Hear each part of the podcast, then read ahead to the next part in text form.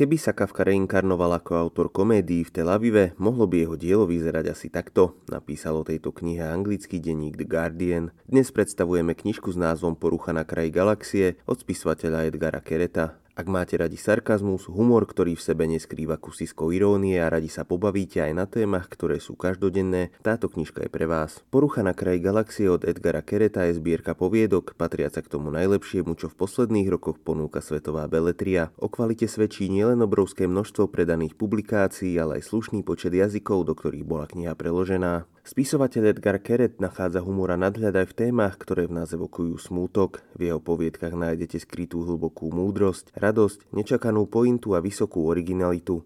Keret je svojský, niekedy viac utrápený, inokedy prekvapivo vtipný, ale tí, ktorí jeho knihy čítajú, vedia, že nie je nikdy nudný. Jeho nahliadanie na svet je neortodoxné, kniha poviedok Porucha na kraji galaxie pozýva čitateľa k pohľadu na svet jeho očami. Nebudete sa nudiť, miesto toho sa budete smiať a zacítite aj kusisko ľudskosti. Ak máte radi veselé zbierky poviedok, toto je tip presne pre vás. Kniha Edgara Kereta s názvom Porucha na kraji galaxie vychádza práve v týchto dňoch a nájdete ju na pultoch kníh kupectiev.